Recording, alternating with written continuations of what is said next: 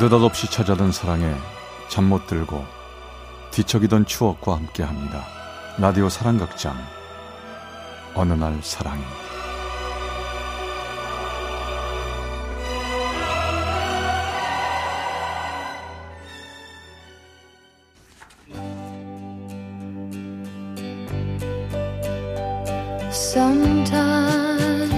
사랑의 체험수기. 어느 날 사랑이 제 321화 말하지 못한 내 사랑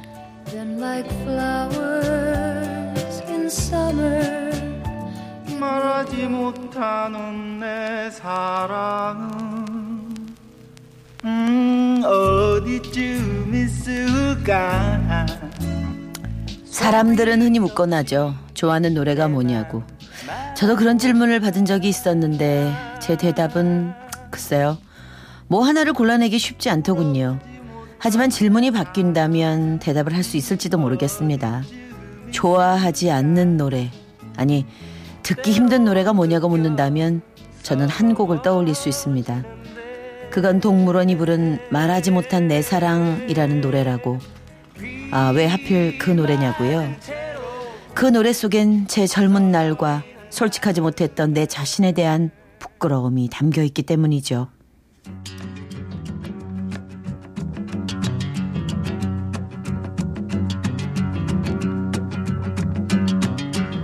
야 재현아 결혼 축하한다 얘기 들어보니까 너 고시 공부할 거라면서 응? 어 일단 한번 해보려고 그러저나 동석이 넌 대학원 간다면서?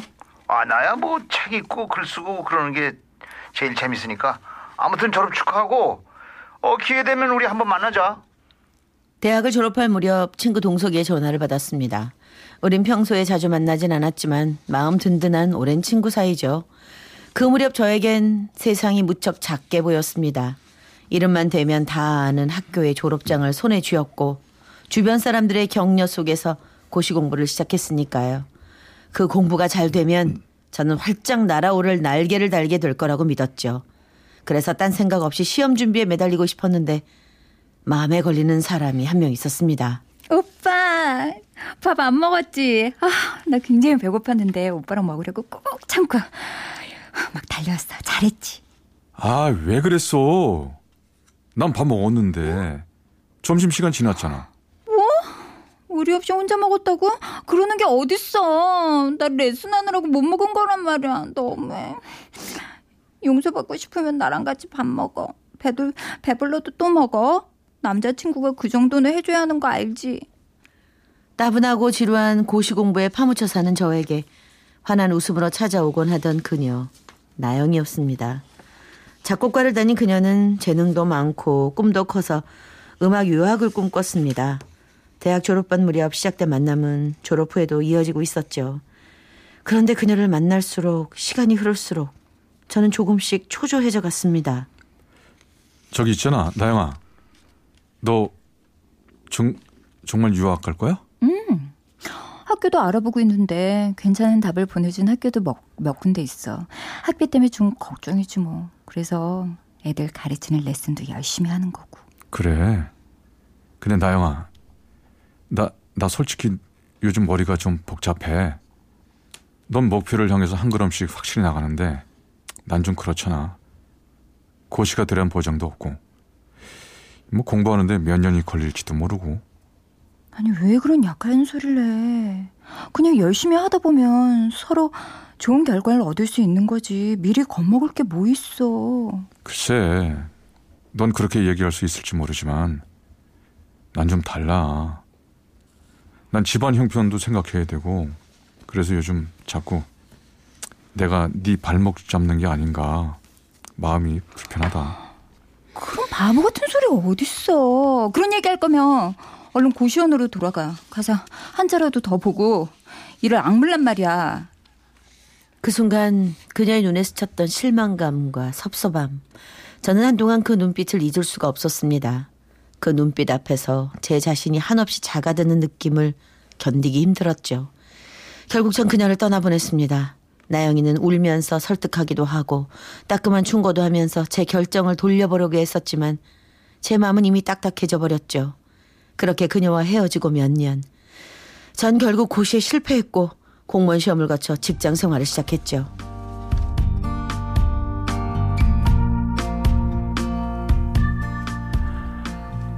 야, 이 학교부터 많이 변해서 어디가 어딘지 모르겠네.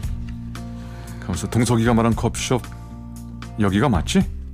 야 재현아 너 그렇게 두리번거려 야 인마 정신 차려 내가 오늘 어, 내 치- 여자친구하고 내 여자친구 보여준다고 했지 같이 왔어 인사해 아, 반갑습니다. 동석이 친구 제 예, 너 처음 뵙겠습니다. 나영이에요. 예, 예. 저, 저, 처음 뵙겠습니다. 처음 뵙겠습니다. 그녀가 했던 첫 마디는 처음 뵙겠다는 말이었죠. 몇 년 전 제 앞에서 눈물을 흘리던 그녀가 제 친구의 여자가 되어 다시 내 앞에 나타나 저를 처음 뵙겠다고 하네요. 야 나영아 넌 내 친구가 덥수룩하고 키만 큰 말라깽이라고 생각하겠지만 이 녀석도 몇 년 전엔 어, 확 달랐어 체격도 좋고 얼굴도 훤했는데 얘가 고시 공부가 뭔가 몇 년에 걸쳐서 확 찌든 거야 이게 지금 이제 고시는 접고 공무원 됐으니까 네가 좋은 친구 있으면 소개 좀 시켜줘 여자친구 없으신가 봐요. 네. 뭐 어떻게 하다 보니까 그렇게 됐어요. 야, 뭐가 그렇게 어색해? 서로 말도 트고 잘 지내봐. 두 사람 다 나한테 아주 중요한 사람들이니까 말이야. 그뭐 앞으로 치- 차차 치, 친해지겠지 뭐. 내 앞에 앉은 동석이 그리고 그 옆에 앉은 나영이 시간은 우리 세 사람 사이를 어지럽게 소용돌이 치는 것 같았습니다.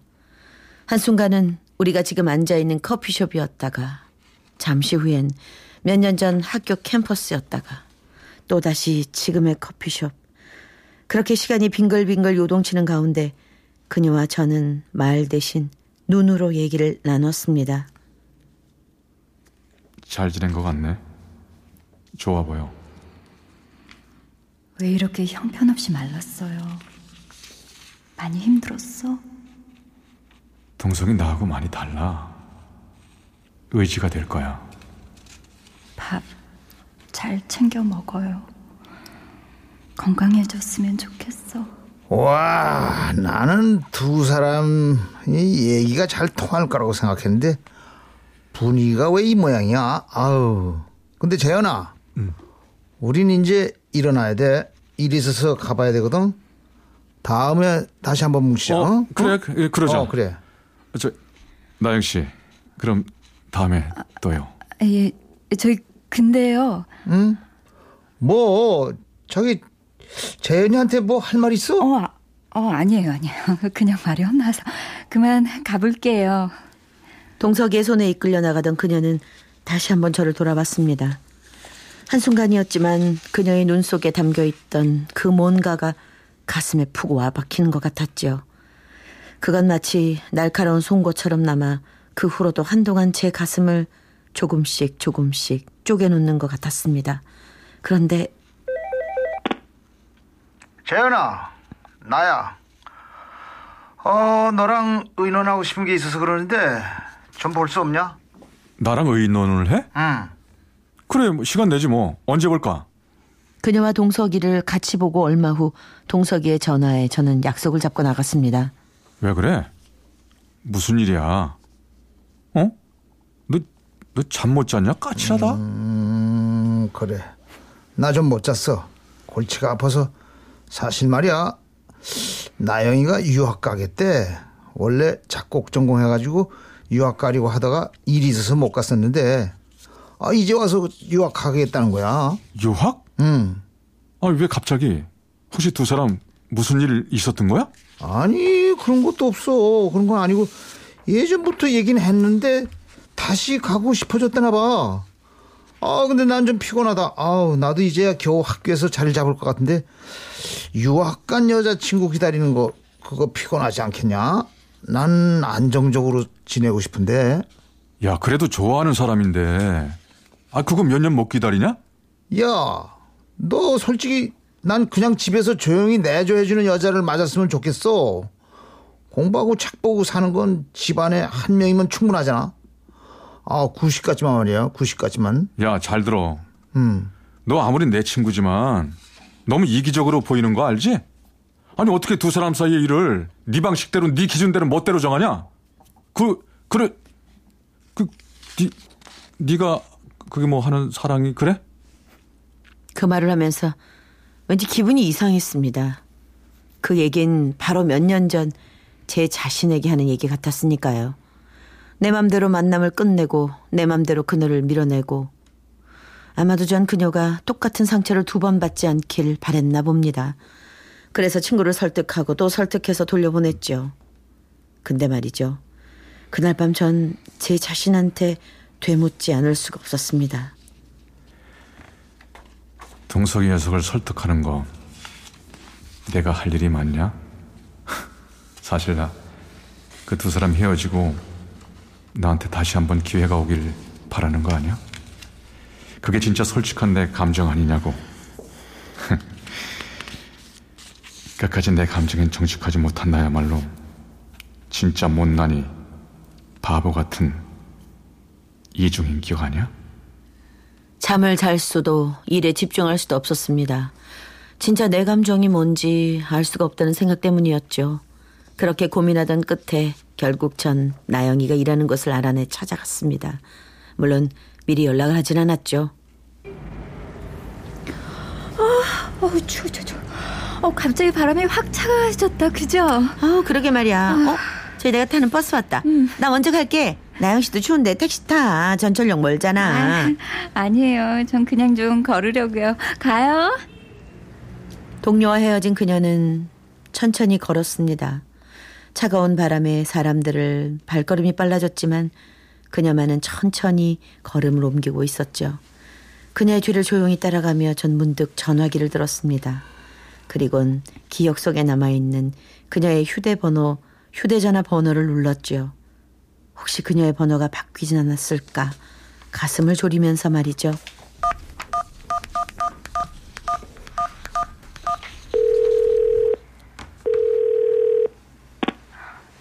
여보세요? 어, 나야. 혹시 했는데 번호 안 바뀌었네? 네. 오빠 번호도 그대로네요. 기, 기억하고 있었구나. 혹시 바쁘니? 아니요. 퇴근하고 있었어요. 근데 무슨 일로 전화를? 아, 뭐 그냥 버, 번호 안 바뀌었나 궁금해서. 오빠 그게 다예요? 단지 전화번호 궁금해서? 어, 그, 그, 그렇지 뭐. 따, 딴 일 뭐 있겠어. 정말 그게 다예요? 어, 오빠, 음, 나 지금 뭘 좀 사러 가야 하는데 깜빡했어요. 어, 미안. 급히 가야 해서 전화 끊을게요. 괜찮죠? 아, 그래. 급하면 가야지 뭐. 얼른 가. 네, 그럼 저 전화 끊어요. 그렇게 전화를 끊은 그녀는 저에게 한 말과는 다르게 급하게 움직이지 않았습니다. 오히려 잠시 그 자리에서 멈춰 있는가 싶더니 한참 동안 고개를 숙이고 있더군요. 바람이 휙휙 불어오는 거리에서 어깨를 가늘게 들썩이며 말이죠.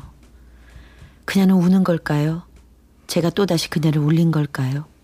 마음 한켠에선 당장 그녀에게 달려가고 싶었지만 그러질 못했습니다. 내 마음을 솔직하게 보여주지 못한 채 또다시 그녀를 혼자 내버려 두고 돌아섰죠. 택시. 어이, 택시.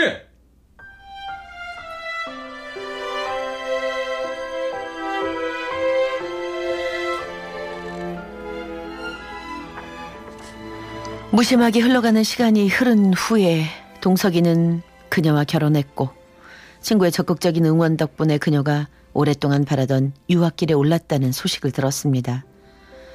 요즘도 전 가끔 생각합니다. 그때 내가 한 선택은 대체 뭐였을까? 난 왜 한 번도 감정에 솔직하지 못했을까? 바보 같은 내 마음은 동물원의 노래 한 소절이 대신 말해주는 것 같네요. 말하지 못한 내 사랑은 어디쯤 있을까? 나지막히 말없이 그대를 보면 소리 없이 걸었던 날처럼 아직도 난 말하지 못하는 내 사랑